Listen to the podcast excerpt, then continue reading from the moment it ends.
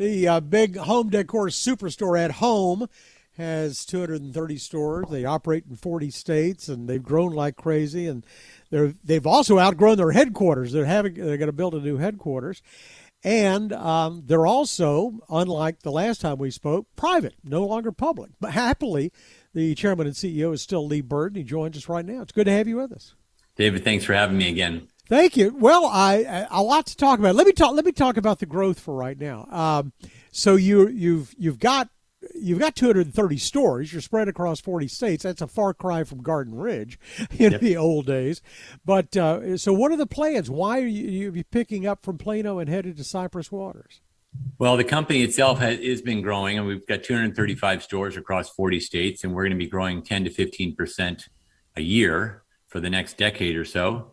And because of that, we need to hire more people. And the building we have, we've just outgrown. It's been a great home for us for this period of time for the past eight plus years. It's as part of our DC. So it was going to be an interim solution. And now, now we're able to design over in Cypress Waters the solution that works perfectly for us. It's going to be a home office building as well as a, a, a design center attached to it.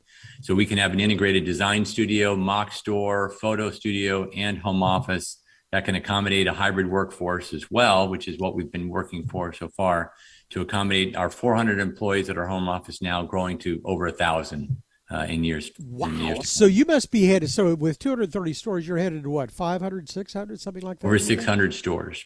Wow, that's fantastic. Mm-hmm. So tell me about business right now. One of the things, you know, the last time we spoke, I remember you were one of the first piece, person I heard we I talked to about supply chain challenges, and you mm-hmm. said, "Well, we are paying up. We're paying a premium."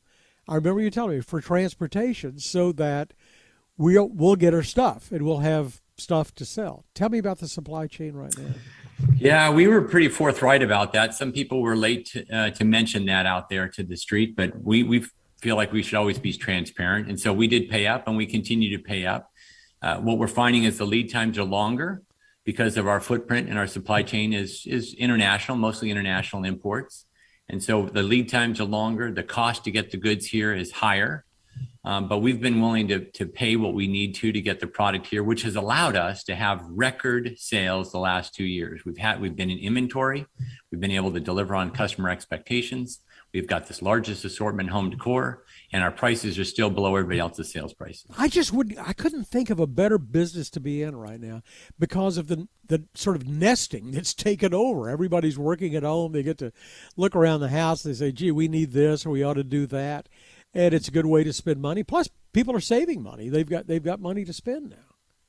They do. They have money to spend. They are saving, which is great, I think, for our overall economy. But I also know that they're spending in the home category they, they look around where they're working and they say, I could do something with this. I want to update this or I want to update my bedroom. And they're just spending more time there. And, and we are a fantastic solution because we've got the broadest assortment of home decor at the lowest prices. You have what thousands and thousands of SKUs. I know you carry everything, but tell me about tell me about what people are looking for now. Have have taste changed? Have interest changed because of of COVID?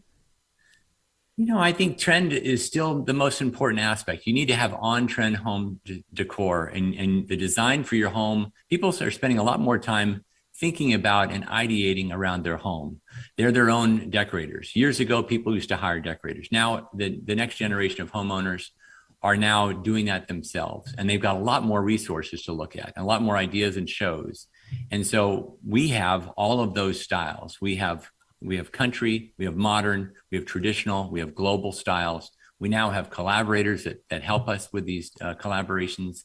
Tracey Boyd, for example, a London based fashion designer, is one of our collaborators on Global. And so we're making sure that, that that product that we have is the most trend right product, which we found the trend cycles in home are more like the trend cycles in apparel fashion. Um, and so they're shorter um, and people adjust to those trends quicker and they adopt them a lot faster than they would have before. And having this fast fashion model that we mm-hmm. run has worked in our favor. Really, they are shorter. I I would have thought just the opposite. The other thing that's interesting is you're talking about all inside stuff, and and two or three years ago, it seems like we were talking more about outside, and and you know patios and something around the pool area and that sort of thing. And it sounds like the interest is, has turned more internal. Well, it's both actually. The the patio is just an extension of your home. It's just another room. Yeah. And that has been an incredible business for us too. And people want trendy decor there as well. They want great patio furniture. They want patio furniture that lasts, that that manages in the sun and the weather well. They also want it to look good. And that's just been a strong business for us and the entire industry as well. All right. So you've had what, what close to six months or so of, of being private versus public. Uh, do you miss having to open your kimono to the whole world every three months? well, we still have an owner. We'll always have owners. It's just a lot less voices in that ownership.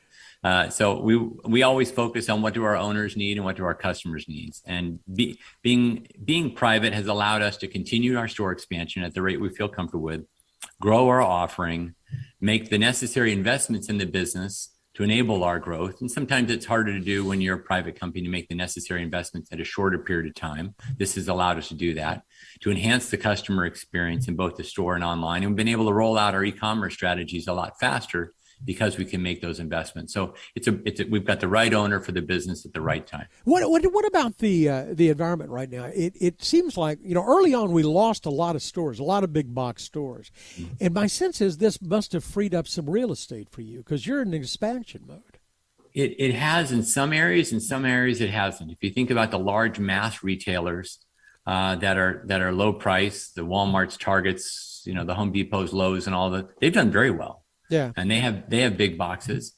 Um, some of the department stores have been the ones that have been more um, impacted negatively. Well, I mean, could you take over a J.C. Penney space someplace? We we can, and we have been, and they've been wonderful partners for us. Uh, after they make decisions on their own real estate, uh, we've been able to work with them, and so really? we're being we're opening our mind and our relationships up to other players to get these large boxes, and they aren't the traditional places you'd find them.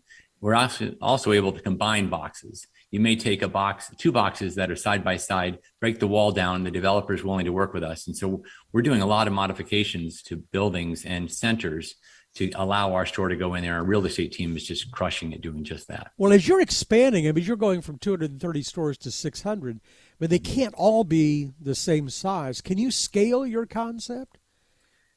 Been able to do it so far. When I started, we had just over 50 stores. You know, we've got now over 240, uh, 235 going to 250. Maybe I maybe I misspoke. I'm I'm just saying a smaller community doesn't seem to need the same big big box footprint and come down. And and, and one of the advantages of you is that you have so many different items, so many SKUs. Yeah, we, we find the value proposition is largest assortment, lowest price, regardless of the market. Now, the market may only bear one store. Uh, there may be other markets like Dallas. Uh, we're going to be opening our 12th store here in the next uh, wow. Uh, a month or so. And so we can absorb more stores here because there's more consumption. Other markets, say Montgomery, Alabama, for example, a small city, 250,000, 300,000 people, they can still have a store, an at home store, but just one of them. But they have the same assortment that our stores here have. The same size. Well, so well, you'll you'll draw from a large area, I would guess. To a we will. In that case, it's more of a county seat model where people will drive into t- into town. They'll drive further versus in Dallas, they only want to drive to the store closest to them. Fast fashion and home furnishings. I never thought about it. I, I really do need to go out and change some things in the house right away. well, I've got a, I got a place just for you. Well, good. I got some stuff that's uh, been out sitting out there for 20 years. It probably needs a refresh right away. Lee Bird's chairman and the CEO of At Home Group, and we always enjoy our conversations. Good to have you here. Thanks a lot. Great. Thank you so much, David. Take Th- care. Thanks for more of a conversation with Mr. Bird. Go to krld.com slash CEO. I'm David Johnson. News Radio 1080 KRLD.